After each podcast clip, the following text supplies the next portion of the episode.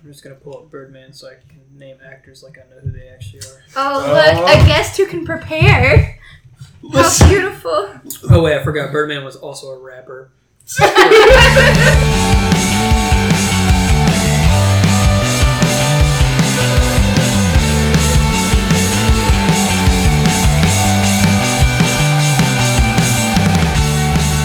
It's never how you knew it. Nobody Hello, was everybody, and there. welcome to Home Viewing. I'm John, and I'm Bethany. and what is Home Viewing? I thought you were going to do it this time. I guess I'll do it. It's a podcast where we watch all of our movie library from A to Z. About Time to Zombieland. Oh, you were just going to say the title. Okay. Yeah, yeah. Anyway, keep going. Yeah, um, what do we watch this week? Birdman. Yes.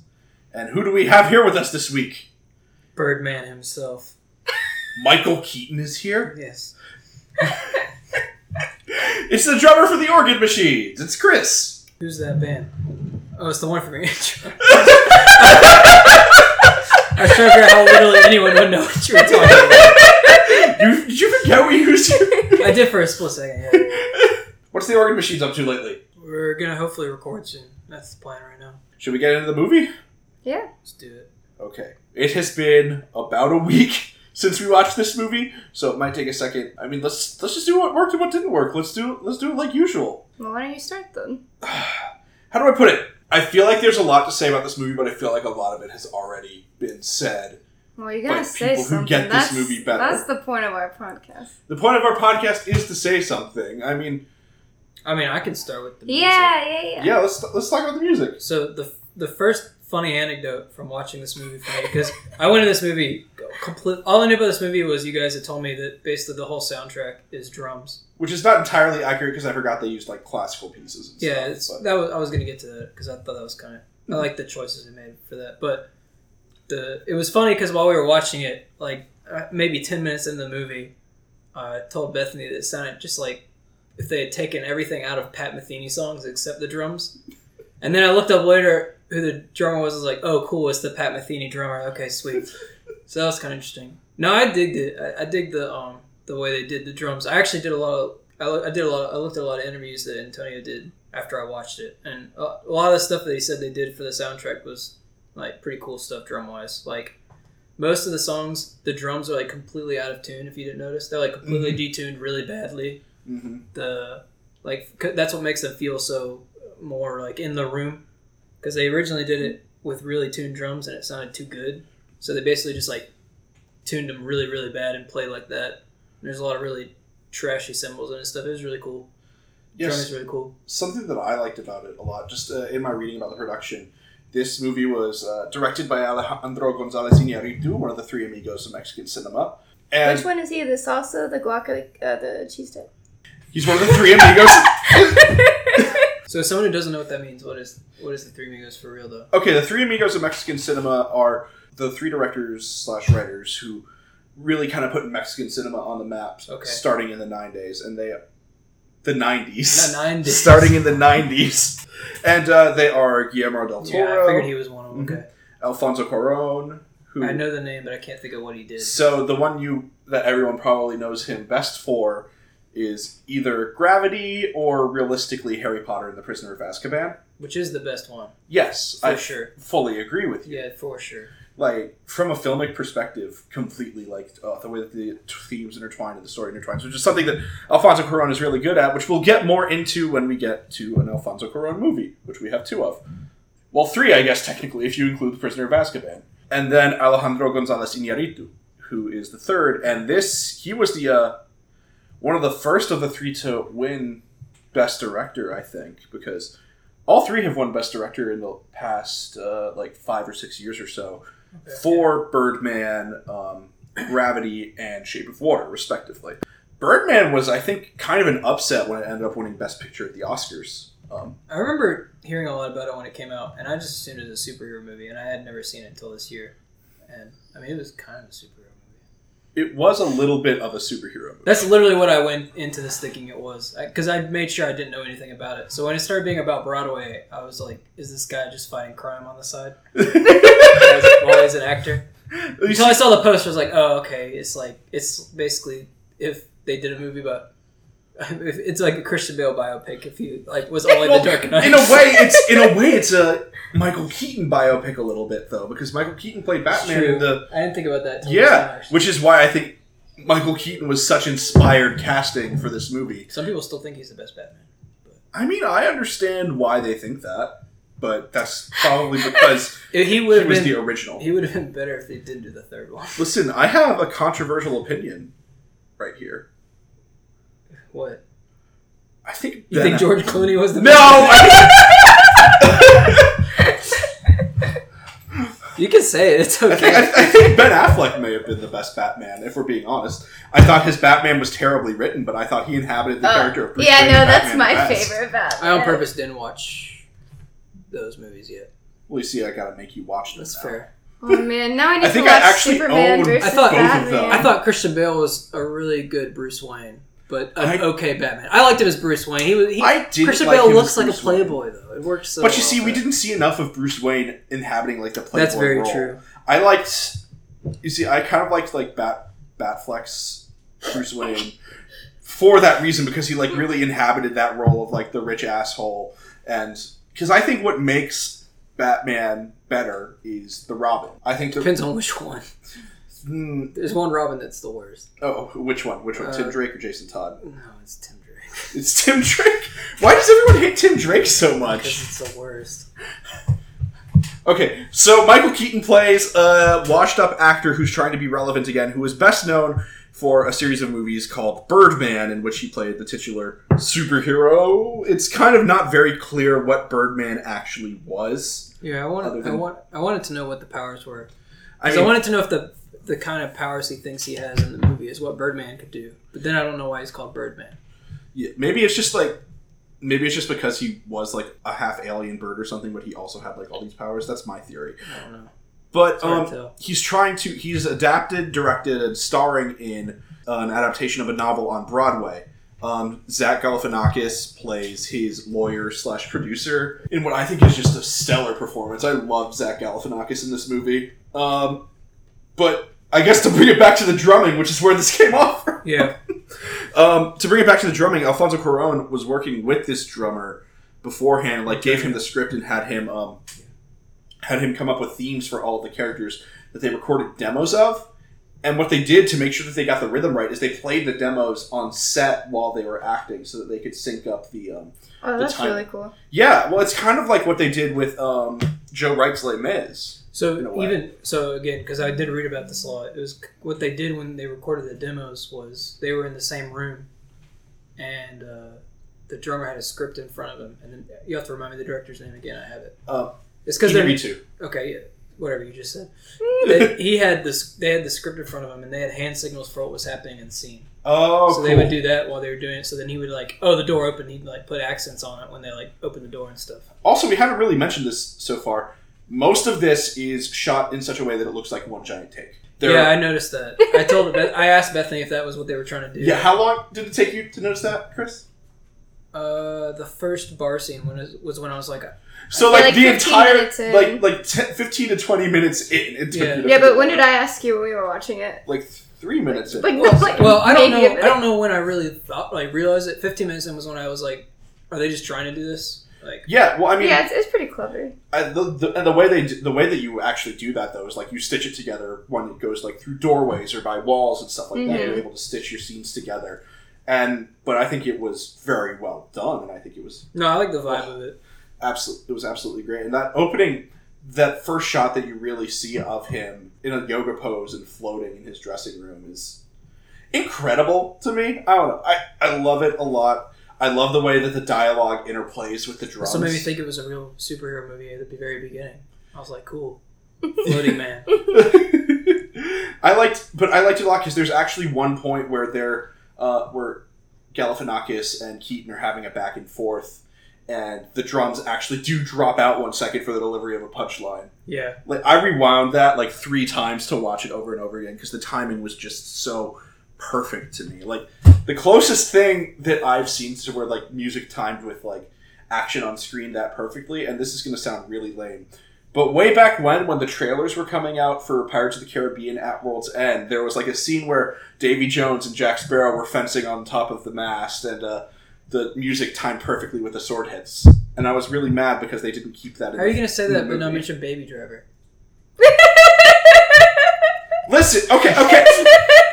we did just do an episode on Baby Driver. That's fair. To be fair. But I'm talking about like s- composed score, Oh, okay, not like that's fair. not That's- like soundtrack. No, I got you there. Yeah, that's and that's why I think of it like that. Baby Driver is just like such its own thing to me. It's hard to even think about it on the same level. Okay, what do you have anything to say? What worked for you? Mm.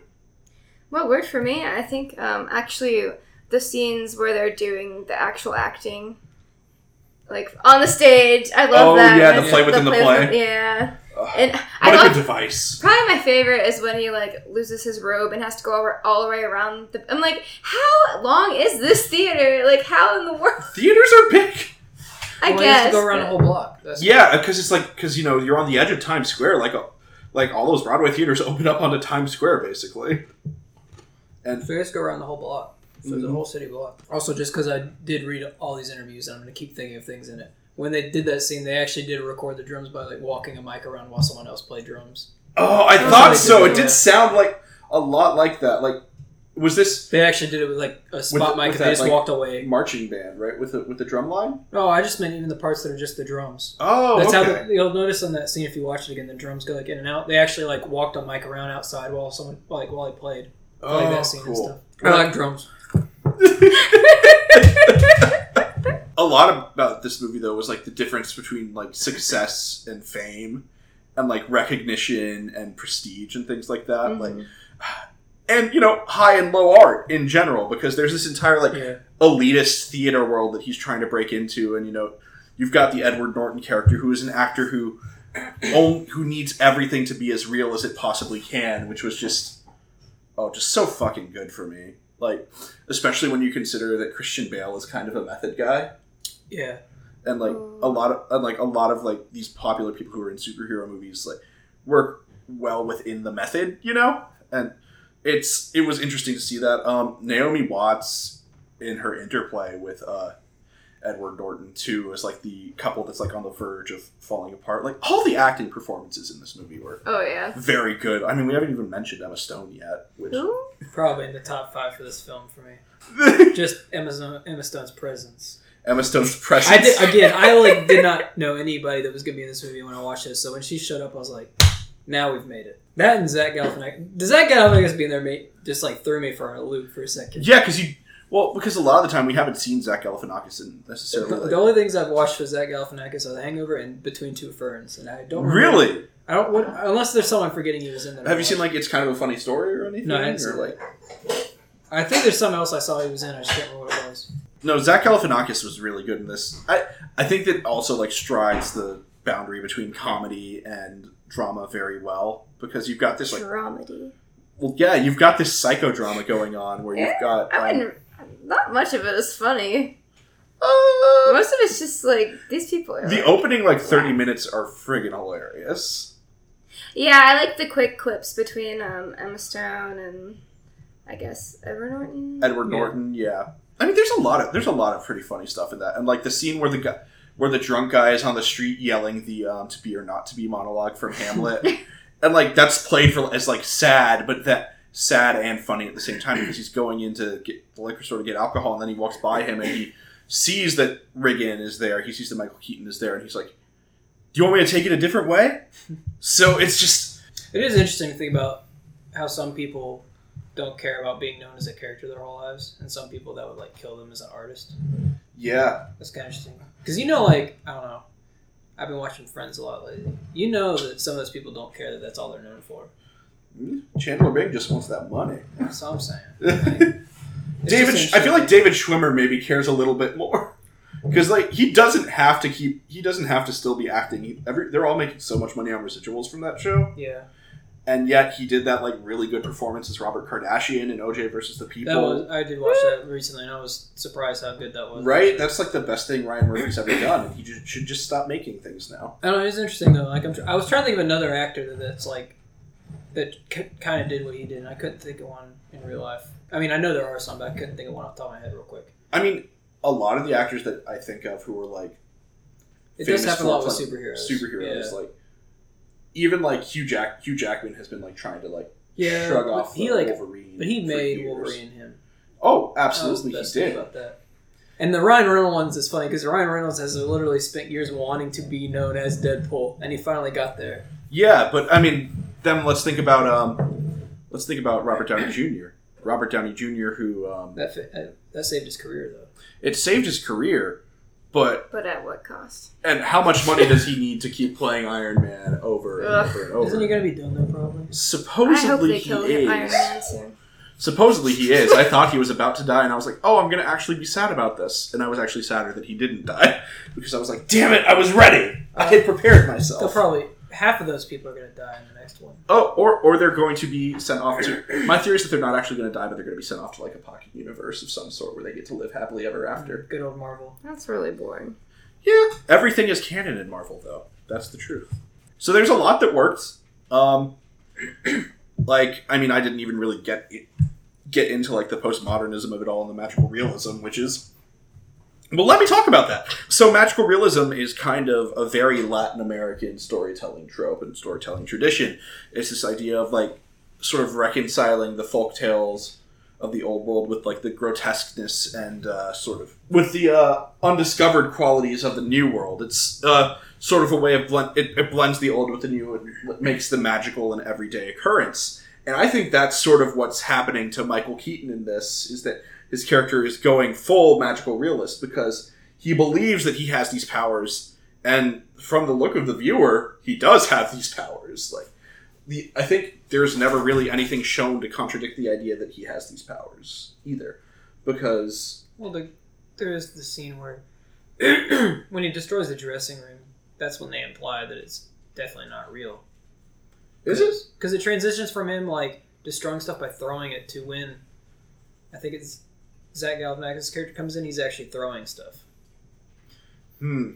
I'm pretty sure. I might I, have did, to go I back and don't. look I and don't see. know. If, I don't know if I caught that. I'm But, pretty sure that's how it went, but I could be wrong. but at the same time, why would Emma Stone's character be smiling if, she, if her dad was dead on the ground? Well, why would she be smiling? Wow. there's like three theories about this. Oh, have you Wow. looked? You've looked up the theories. I do, and I agree with one of them, but Listen, I think you have to come to it on your own if you're. I read it From after I true thought about literary it. I read it. I analysis. read it after I thought about Well, it. no, please share.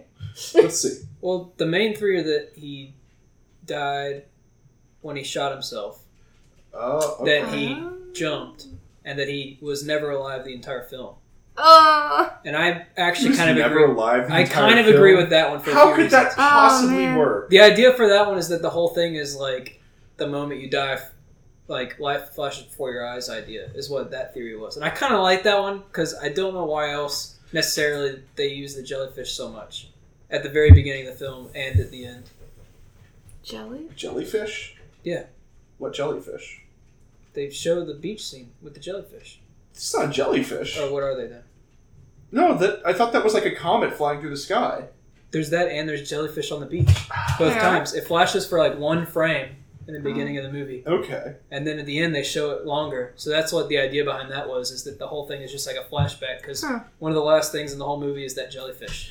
Okay. Now I think that is though I'm not saying a that's what it very is. like, I like a that very idea. like kind of American take on things too. It could be. I mean, because I think it's we were ignoring the uh, genesis of the idea within. Like, sure, it's it is about like very American characters and things happening, but the genesis of the idea is from a sort of capital A continental American in a way.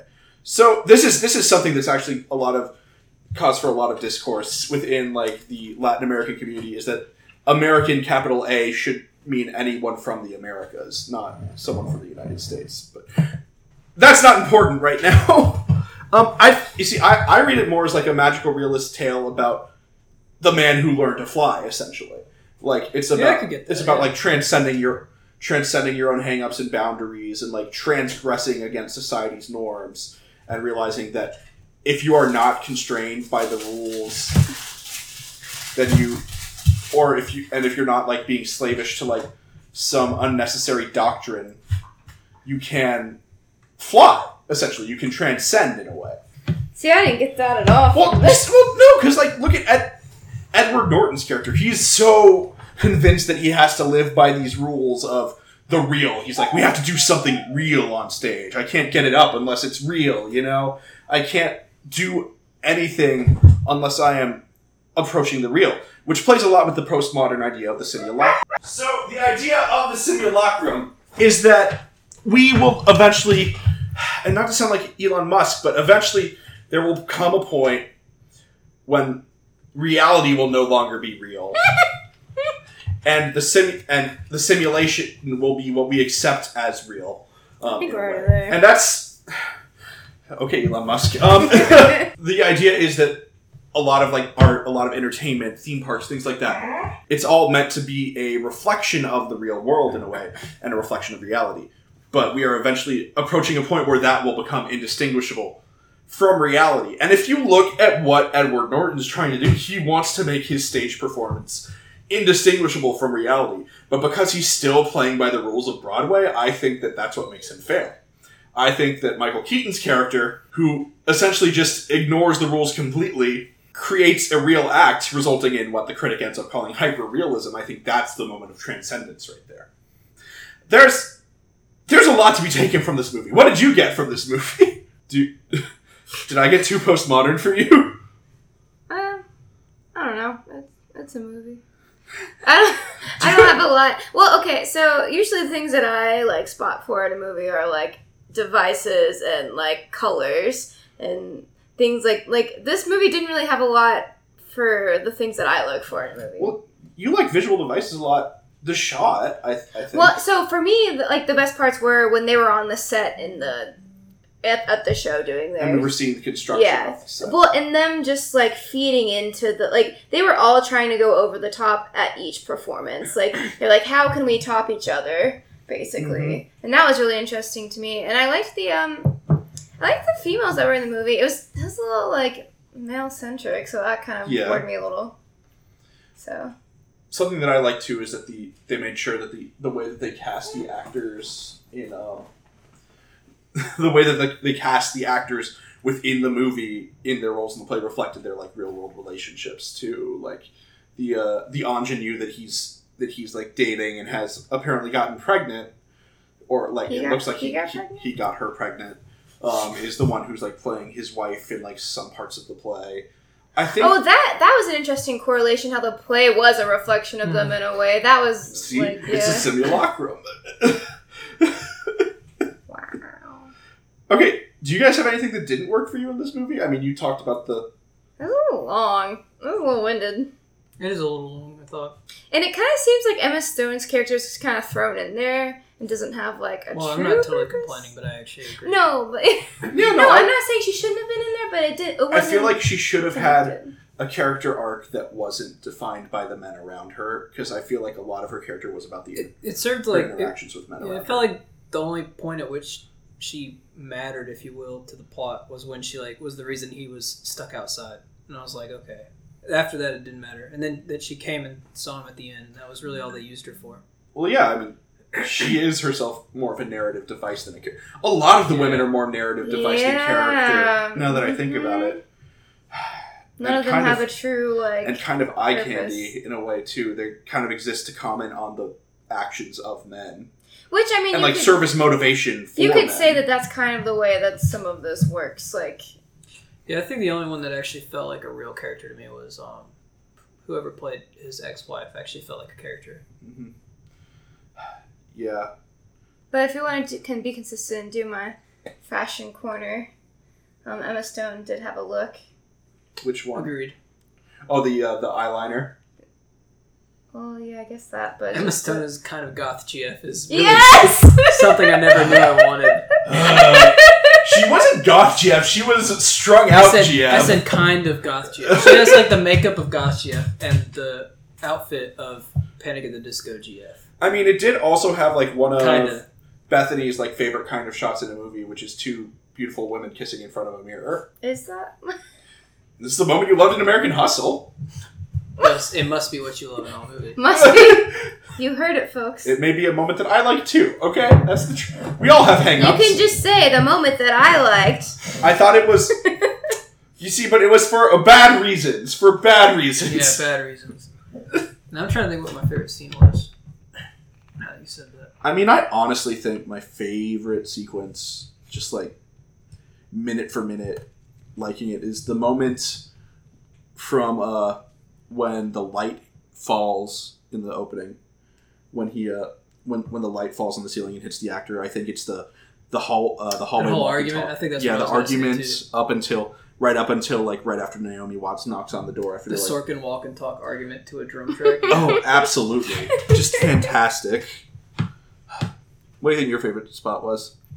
Was when it they're when they're doing the final uh, when it's like opening night and he, you know he's got the loaded gun and every move he makes you're like is he gonna do is it? it, yeah it's very tense it's probably my favorite part And then um I was so disappointed when he woke up in the hospital. I'm not Eh. even joking. I wanted to just end there. I will say there was one mo- I think my other favorite moment is the classic farce scene of uh the, the, the classic farce device where they're talking about someone they don't know they're there, which is when Naomi Watts is talking to Edward Norton about the uh, about Emma Stone's character not knowing that she's I on was the trying to other remember how side in the of the world she dressing didn't see room. her. Because the angle of the mirror. Oh, okay. Yeah. It's um you don't have anything else to say about it What did you? What were your thoughts about them at the end trying to sell the fact that he basically turned into Birdman? Because that's what they were trying to sell. I thought. Because with the nose thing, that's what the whole point of Yeah. the nose thing is. yeah. I think it really worked because we become the monstrosities that we try to avoid. Well, that was way deeper than I expected you to say. I just didn't know if you actually liked it or not. I, I personally thought, I legitimately thought the movie should end when he shot himself and just leave it kind of, well, not as, ambiguous is not the right word, but Well, I mean, I think what he did is he became the shooting himself was ultimately a public performance, which means that he eventually does become the way the public sees him, and the public sees him as Birdman. yeah.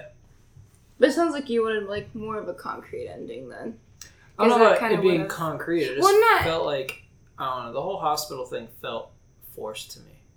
i liked the whole beak idea Which makes me think of why people think some people think that he dies. He actually shoots himself and dies. Mhm. And, the, and then the whole hospital thing is just like the mind or whatever. mm-hmm. Well, you see, I'm just thinking about the newspaper review where it's like hyper realism, and Zach Galifianakis is like, "We're gonna make so much money off this.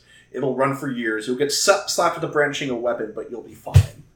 And it's just, I don't know. It's something that felt trite but accurate as to like the monetization of the real. It's you see, looking at this from a, oh, I wish you guys had taken as many postmodernism classes and studies as I have. oh because darn Looking at- yeah, I only took one. wow i didn't So- take looking at any. it from this perspective and like do it's it's like i don't know it seems very clear to me but also i could just put this up in front of some of my classmates and they would be like uh perhaps you're wrong i don't know there's a there's just so much to unpack for me but it's hard to do it This is why I We're not want on to. your This is why I level. want to make a movie that's this nonsense and see what people tell me it's about. I'm not saying this is a nonsense movie. Obviously, I just always wanted to do that. oh At you some mean like point. i am the walrus Kinda. is that a movie well no what is so there a secret beak i am the walrus the urban legend and i'm not sure if this was ever verified was that they were like No, it is never verified. that's Yeah. that makes perfect sense to me i don't know what you're talking about i mean the point of i am the walrus was that it would be uninterpretable what Yeah, Yeah. that it had no meaning at all, supposedly. Which is why, like later on the White Album, they make the joke. It's like, well, I've got here's a little clue for you all. The wal- the walrus was Paul, you know, and boom, the Beatles have infiltrated our podcast now too. Isn't this actually a movie where, uh, again, I always forget the dude's name that directed. it. Didn't he actually Lee Mm-hmm. Agee. answer a lot of questions about the movie? More than more so than most directors would. I don't know because I didn't read any. I don't know. I, I like to read. I don't know. I like when I watch a movie. I like to think about it for like an hour and then go read about it. So I did that with this movie, and I just saw there were a lot of places where they say like he dished a lot about what he actually thought this was about. Mm, but you see, here's the thing: authorial intent doesn't matter. what I don't. I kind of agree and kind of disagree. wait no you're wrong Here's my best No, example of in- why in, in in in literary criticism. This it is not should matter. literature. No, It should No. matter some. no, Here's why. because the intent Okay, go ahead. because a, a work of art may belong to an author author when it's creative created it's not about what- belonging though. it's but the thing is you can take whatever meaning you want from it and There's a difference between taking whatever meaning you want and putting meaning on it. Those are two different things. Hmm. And my example of that is all the times that I read Great Gatsby in school, and I had teachers that said every single color in this book means something, which there's no way every color means something. It's so stupid. See, a lot of The times green colors- means something, and the pink and the white means something. Well, green is envy and jealousy. Like that's That's what I'm saying. In, in that book, green means something. That's obvious. He decided, but like when I took uh, AP Lit or whatever, I think it was AP Lit. I had to do get Great Gatsby in. This I had I had a teacher that was crazy to the point she's like, now it's very important that these tints are blue and white striped because blue is representing this all throughout the novel and white is always this, so we're mixing it. And it was like every single thing that was a color, we had to stop and tell her why it was that color. That's not meaning. That's just like stupid that's kind of where I'm coming from on it. Is that I think people, and it happens a lot in music too.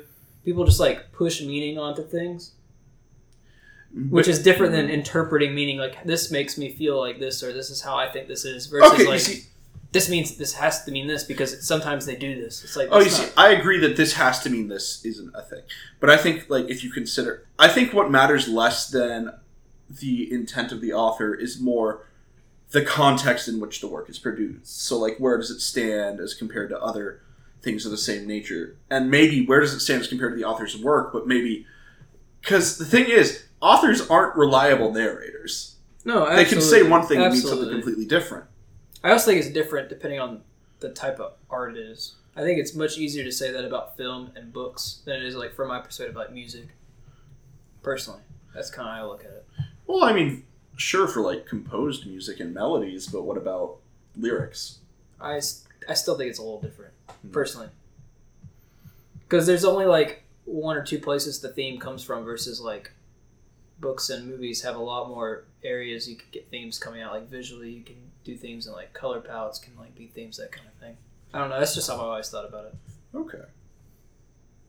I don't know. I, I, I put I like to put a lot of stock in author intent because it feels more genuine than someone telling me like, well, this is what I think he meant. Right. Like I'd rather interpret what I think they meant Yeah. for me to understand about it, not what they think has to be. I the think that's a meaning good way to of put it. Like I, I put value in what the author says they meant when they did it and what I feel about it, but I don't want someone else But to you tell me see, like, this but is what that- I think it is. But then you, but then you, you can get very if you put stock in authorial intent. You know what you end up with? what? The Star Wars special editions. That's okay. Well, George Lucas. That is extrapolation of authorial well, intent. To I its personally, natural I think it's, conclusion. I think it's crazy to call George Lucas an author. First off, first off, Yeah, to be fair, he stole he stole all of it from myth. George and, Lucas- and Kuros, Kuros, he stole all of it from Kurosawa and Oh, Hercules. Jesus. George Lucas is an ideas man. He's not an author. That's how I look at it. He's a super good Yeah. ideas man. you can watch you can watch the prequels and figure that out. Oh. Okay, do we want to rate it? So what's the normal? I forget. How It's, you guys it's out of normally- five, Out of five. but it has to be something relevant in the movie. guns, No scripts. flowers that aren't roses. noses. Yeah. Uh, Those. Four out of five noses laying on a stage. Uh, no, that so is you're rating. that is my rating. My rating is a four. I think that it's Four or four? Oh, I thought you said four and a half. Okay, yeah, Yeah, four. four out of five. Um, I think it goes. It drags on a little too long. I think there aren't enough, or I think the women don't have enough to do, and I think that there's a reason for that. But I still think it could have been done better. Do I? Am I happy that it won Best Picture of the year? It won Best Picture. Yes. What else was it against? I can look it up. Let's look it up. Best Picture 2015. Oh man, it was up against a lot of. It was up against some pretty good stuff. What? No. Yeah. And it won. Whoa. No. It was up against Whiplash, Wow. Grand Budapest Hotel, Yeah, but a best hotel. which are prob. I haven't seen Selma. wi- I need to see Selma. I haven't seen Grand Budapest Hotel. And I like Wes Anderson. Grand Budapest Hotel is his best movie. I just Man, I so like many Wes things Anderson. I to just haven't seen showcase. that one. We need to see Whiplash. That too. movie's that movie's Yeah, I haven't seen that. slaps. That movie is so good. Does it does it slap a sneer head?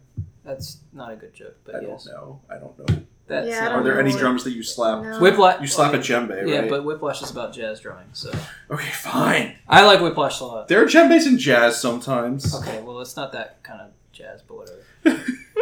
Um, yeah, so it was up against Whiplash, American Sniper, Grand Budapest Hotel, Imitation Game, Theory of Everything, Boyhood, and Selma. Was American Sniper actually good?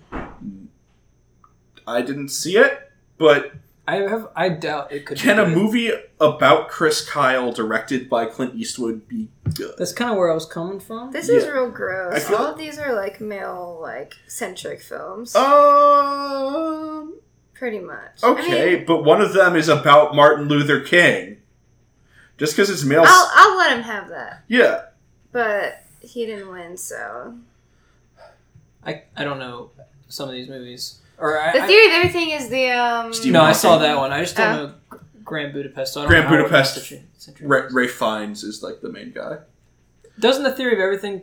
Isn't it more about? I mean, No. it is about. Steve, oh, okay. That's how they sold it. That's bullshit. They sold it as being like it, it is about his relationship with her, but it's more But uh, about him he's- than it is her. And, and then at the end, you're like, wow, he's kind Awful. of a shit person. Yeah. yeah. yeah, Yeah. no, Stephen Hawking was was bad in that movie. Um, Boyhood is about a boy.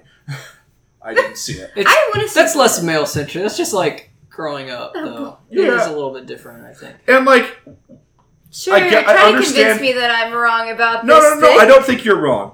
I don't think you're wrong. No, I don't But the ambi- the ambition behind Boyhood was good, but I heard It must was suck to very do a movie boring. for like 13 years and then be like, not win the Oscar. that must be like the ultimate. Listen, the like, best Richard feels Link- bad, man. the best Richard Linklater movie is Bernie.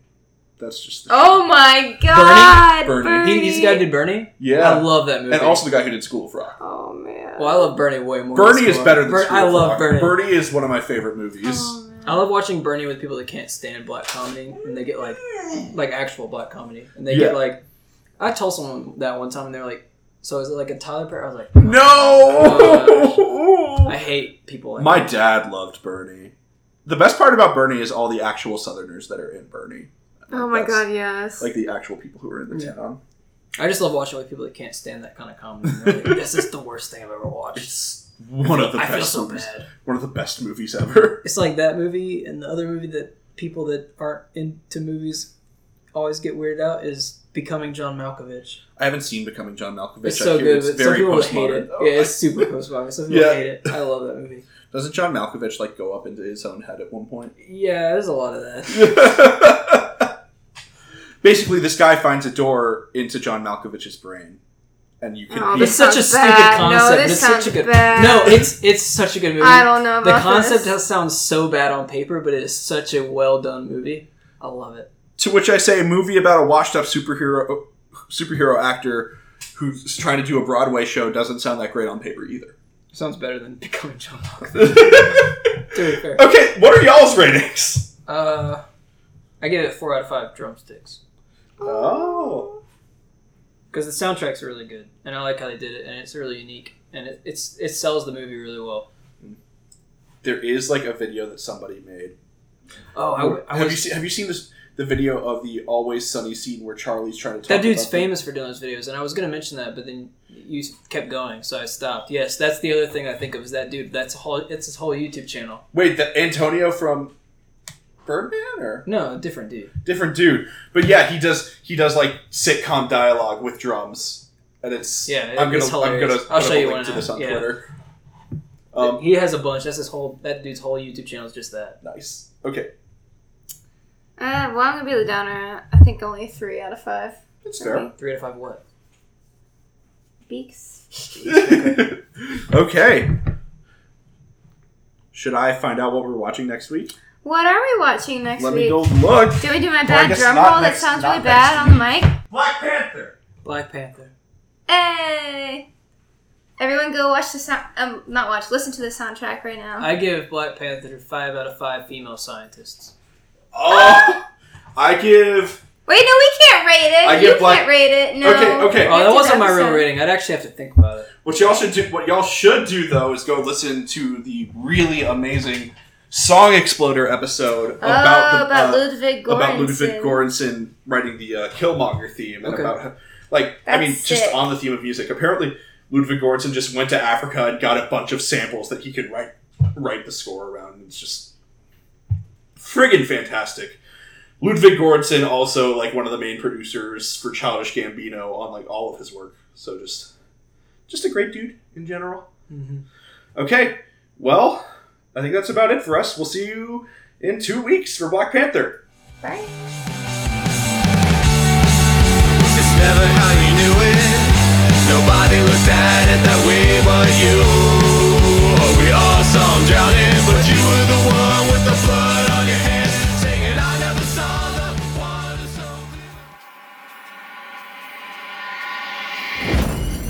Pocket Podcast Network. Quality programming right to your pocket.